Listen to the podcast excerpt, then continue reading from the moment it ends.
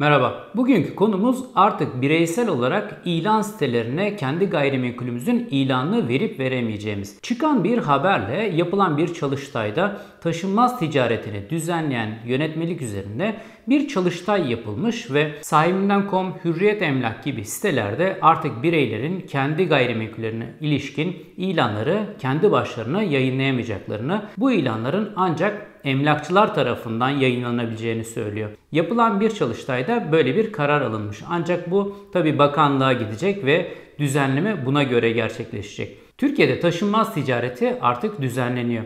Çıkan yönetmelikle yıl sonuna kadar tüm emlakçılar bu yönetmeliğe uyumlu hale gelmek zorunda olacak. Mevcut emlakçılar başvurularını yapacaklar ve 2019'dan sonra artık taşınmaz ticareti yapmak isteyen kişiler de gerekli olan belgeleri almak zorunda olacak.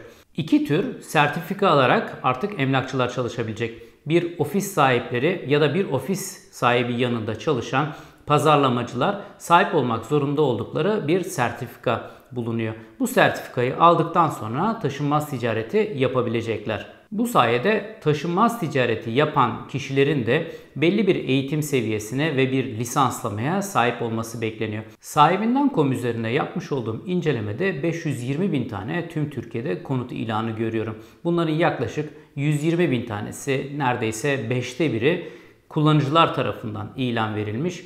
Diğer kalanları da emlakçılar, müteahhitler ya da bankalar tarafından ilan verilmiş. Yapılmış olan bu çalıştay sonunda çıkan kararın yani bireylerin kendi gayrimenkullerine yönelik ilan veremeyeceklerinin uygulamaya geçeceğini sanmıyorum. Çünkü Avrupa'ya ya da Amerika'ya baktığınız zaman dünyanın birçok ülkesinde bireyler kendi gayrimenkullerine ilişkin ilanları rahatlıkla verebiliyorlar ve kendi gayrimenkullerini pazarlayabiliyorlar. Bu uygulamanın uygulanıp uygulanamayacağını hep birlikte göreceğiz.